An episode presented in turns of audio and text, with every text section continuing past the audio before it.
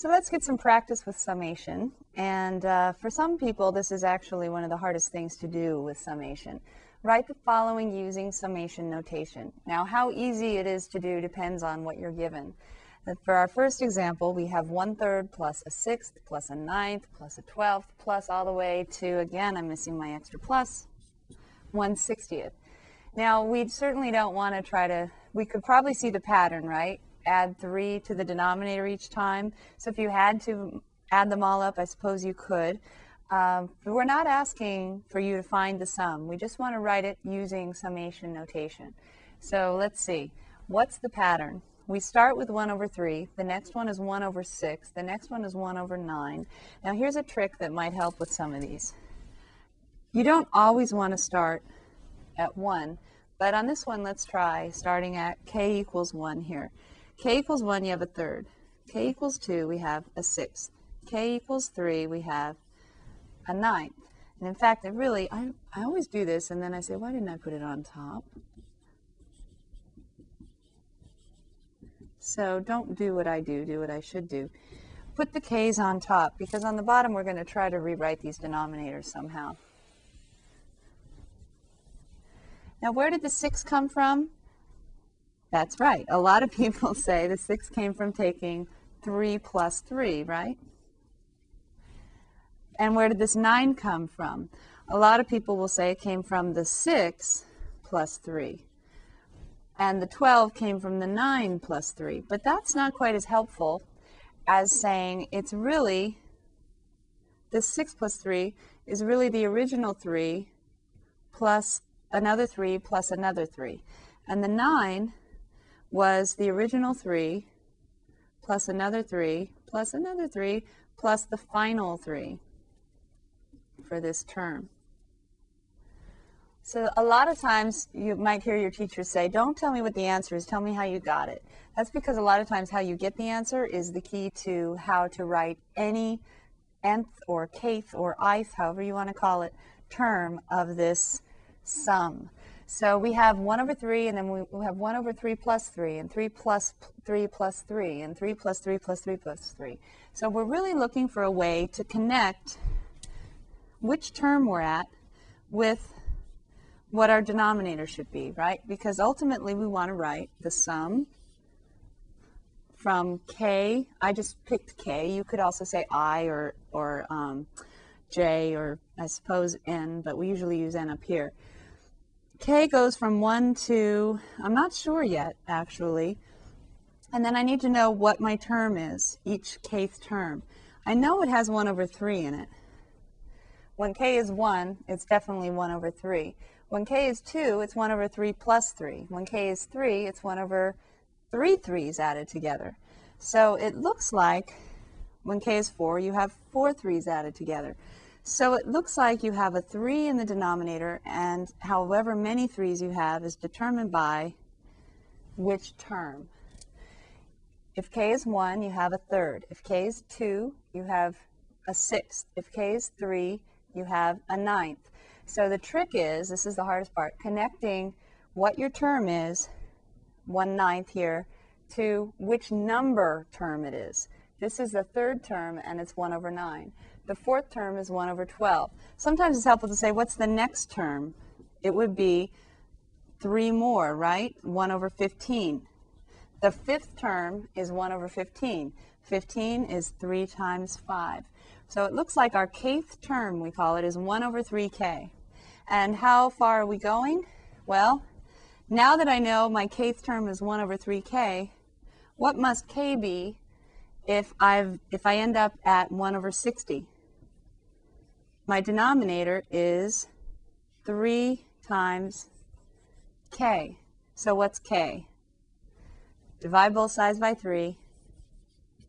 k is 20. So I'm going from k equals 1 to k equals 20. 1 over 3k. So my, my uh, summation notation for this sum is k equals 1 to 20, 1 over 3k. You don't have to write the times anymore. And that would be the answer to part A. Now this is a, an acquired skill And for some people, it's a talent that they're born with, but for most of us, it's a skill. And the, the way to help yourself out is to write these k equals 1, 2, 3, 4. Keep track of which term you're at, and then look for the pattern. How does your, in this case, denominator, relate to which term you're at? Because the numerator for this one isn't changing, so we only have to worry about the denominator. All right, let's move on to the next one. Negative x minus x squared over 2 minus x cubed over 3 minus x to the fourth over 4 minus dot dot dot. Okay, now this one doesn't stop. Okay, I guess I can't be quite that um, obscure, can I? So uh, let me say if I if I use n or k, it'll give it away. So let's go to x to the 12th over 12, and there's a minus here. Now this one you might find actually easier than the first one because um, it's, it's a little more straightforward, the relationship between which term you're at and what the term is. The only thing we have to deal with that's new here, though, is how come it doesn't have pluses in between? You'll notice it's negative x minus x squared over 2 minus x cubed over 3. So we have a problem here with all these minuses. And so I would suggest, can you put one minus on the outside? Can you factor it out? Then you'll have x plus x squared over 2 plus x cubed over 3 plus x to the fourth over 4 plus dot dot dot plus x to the 12th over 12. Now the only reason I was able to do it this way was because every single term was negative. So I factored the negative out. If there's even one term up here that's positive, I have a problem. So um, it's definitely because I had every term being negative here. All right, so now the negative can just hang out. It's like, you know, factoring it out, it can just stay out in front of a summation. Now here we're adding up a bunch of terms, right? And we're to, you can call it k. This time I'm going to start with i equals 1 because I, I, want you to know it doesn't always have to be k. And in fact, the book and probably me in the future and I in the future will go back and forth between k and i and j. So i equals 1, 2. Now, you can take a guess, but let's, before we put the ending on here, let's see if we can get the term, the, the terms in here. So every single one has an x. And sometimes it's helpful to look at the second and third terms and then to double check that the first one follows the same pattern. x squared over 2 when k equals 2. And I'm a little cramped in here. But when k is 2, you have the term x squared over 2. And when k is 3, you have the term x cubed over 3. So when k is 4, you have x to the fourth over 4. So I'd like you to take a minute and pause and write down what you think the kth term is, or in this case, the ith term, the ith term of this sum. So i equals 1, you have, uh, oh, look, I said k. I'm already confusing myself. These are i's the ith term, the second term, the third term, the fourth term.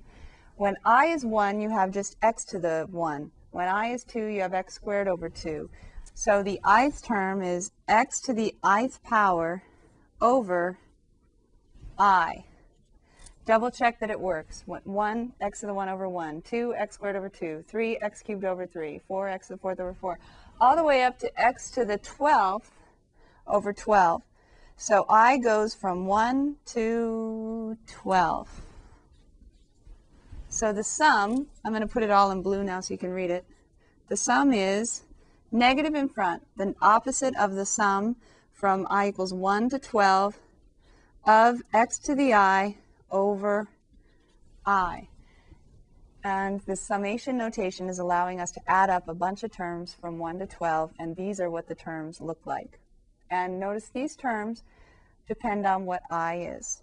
And this also has an x in it. So this one has two variables. It has x, which for our purposes kind of acts like a constant. It's just always x. And then i is changing from 1 to 12 in a very step-by-step -step methodical pattern. 1, 2, 3, and so on. So there's our sum for part B. There are more of these in the homework for you to try if you get stuck. Remember, try using i equals, you know, identifying which one you're at, or k if you prefer k, and, um, and then see if you can figure out how to relate the two things, the terms to the sum. All right, going the other way is actually a lot easier, except for the arithmetic sometimes. Evaluate the given sums. A is i equals 1 to 4, i minus 1 over i. Now, I'm not too concerned about the actual answer.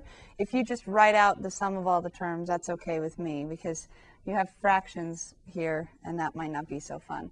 So um, try, go ahead and pause and try this one, and then come back and check your, your work to mine. Coming back, we have i equals 1 to 4, i minus 1 over i. That means i starts at 1, so I'm going to have 1 minus 1 over i again. So that's 0 over 1. That didn't do anything, right? That's 0. Plus, i is 2 now, minus 1 over 2. That's a half. Plus, i is 3, minus 1 over 3. That's 2 thirds. Plus, my last term, I ran out of room. I stop at 4. I stop at 4.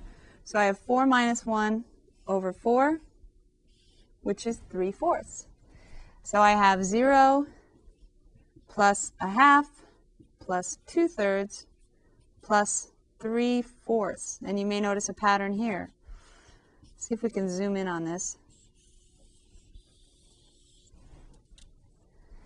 0 plus a half plus 2 thirds plus 3 fourths. Notice that each, um, each term in the numerator and the denominator gets increased by 1 as you as you go up in your terms. Um, and you can see why that is if you look at the original term, just back here a little bit, i minus 1 over i. So the denominator is 1 more than the numerator, but then as i increases, the numerator and the denominator each increase by 1. So the sum, if you want to get a common denominator, you know, this isn't impossible, and I don't want to encourage people to think they need a calculator for this. So I could do this. The common denominator is 12. 1 half is 6 twelfths, plus 2 thirds is 8 twelfths, plus 3 fourths is 9 twelfths. So if you add these all up, you get 14 plus 9, or 23 twelfths, which is 1 and um, what's left over? 1 and 11 twelfths. Double check, 12 times 1 is 12, plus 11 is 23. So 1 and 11 twelfths is the sum from i equals 1 to 4 of i minus 1 over i. All right, next we have the sum j equals 1 to n of j times j minus 2 all over 3. So this one I'm using a different index of summation, this is called, because I don't want you to think that it only works for i or k. j equals 1 to n of j parentheses j minus 2 over 3. Um, now, this one goes to n, right?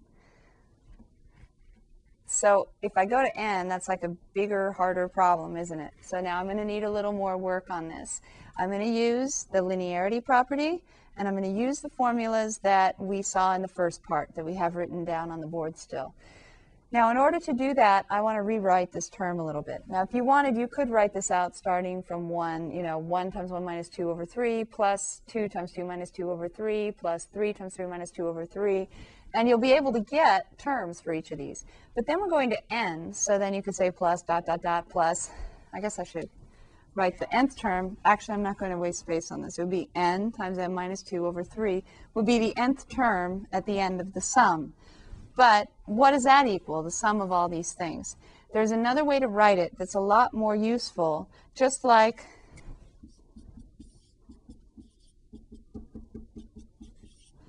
Fifty-fifty is a lot easier to work with then 1 plus 2 plus 3 plus dot, dot, dot plus 11. So I want to write the sum here, if I can, in a different way. Not all of them will be able to be written in a different way. So you're going to be getting very contrived problems in this section so that we can, we can actually rewrite these a different way. So now I'm going to deal with, first of all, the fact that I have one third in the denominator, or I have one third as a factor of this term, three in the denominator. The linearity property says if I have a constant in my summation, just like a constant uh, coefficient of negative 1, just like when I was able to factor out negative 1 in part B, I can factor out one third from this sum. That's the linearity property. So now I'm going to have one third times the sum from j equals 1 to n of j times j minus 2. Now let's go and look at our, our tools over here, our summation formulae. We have the sum of k to the first, a sum from 1 to n of k squared, and a sum from 1 to n of k cubed. I don't have anything that has k times k minus 2. So I'm going to have to rewrite that summation so that I can hopefully use one or two of these formulae. So I'm going to come back here. One third sum j times j minus 2. I can use algebra and distribute the j's. So I'm going to do that. And now I have one third the sum j equals 1 to n j squared minus 2j.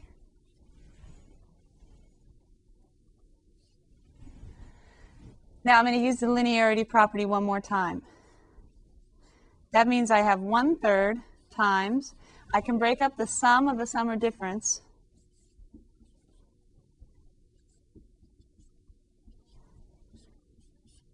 but make sure both of them get multiplied by a third. It's kind of like distributing back in.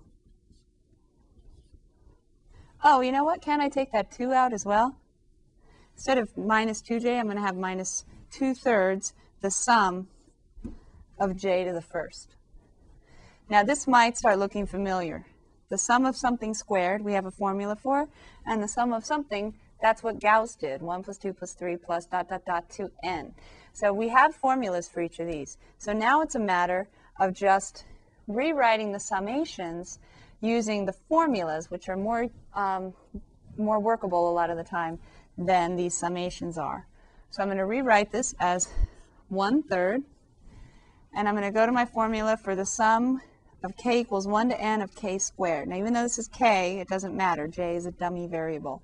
So k squared from 1 to n is n times n plus 1 times 2n plus 1 over 6. So j squared is the same thing. j squared from j equals 1 to n is n times n plus 1 times 2n plus 1 all over 6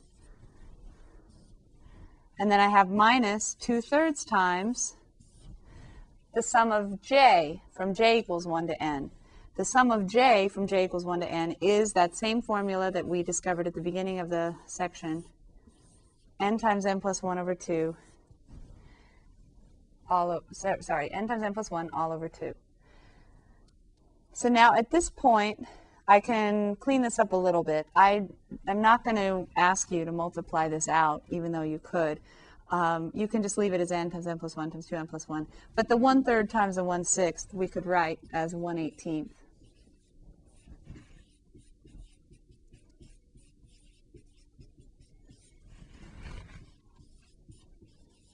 Oops, and 2 thirds times a half, the 2's cancel. Because this is all multiplication, I can do that. And I have 1 third times n times n plus 1. And technically, I really don't need any more parentheses here, do I? 1 third n times n plus 1 is being subtracted from 1 18th times n times n plus 1 times 2n plus 1. So now you might say, well, this is messier than it was before. But now supposing someone says, okay, what is that sum if n equals 20? You can get out your calculator or do it by hand even and put 20 in everywhere you see an n here, and here. So then you can get the actual sum of j squared minus 2j from, uh, sorry, over 3, from 1 to 20.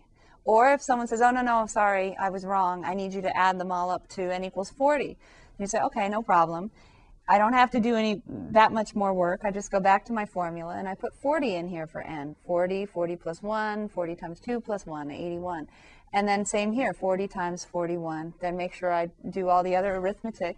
And I have the sum of j squared minus 2j all over 3 from j equals 1 to 40 then. So it's very nice to have a formula, just like a formula for a linear equation or a quadratic equation. A formula allows you to plug in any value of n you need to get a sum up to a certain number of terms. And so we actually find this uh, more useful sometimes when we're working with sums. And in fact, we are going to need this, as you might guess, very soon in order to find exact areas between curves. And so that's what we're going to do next.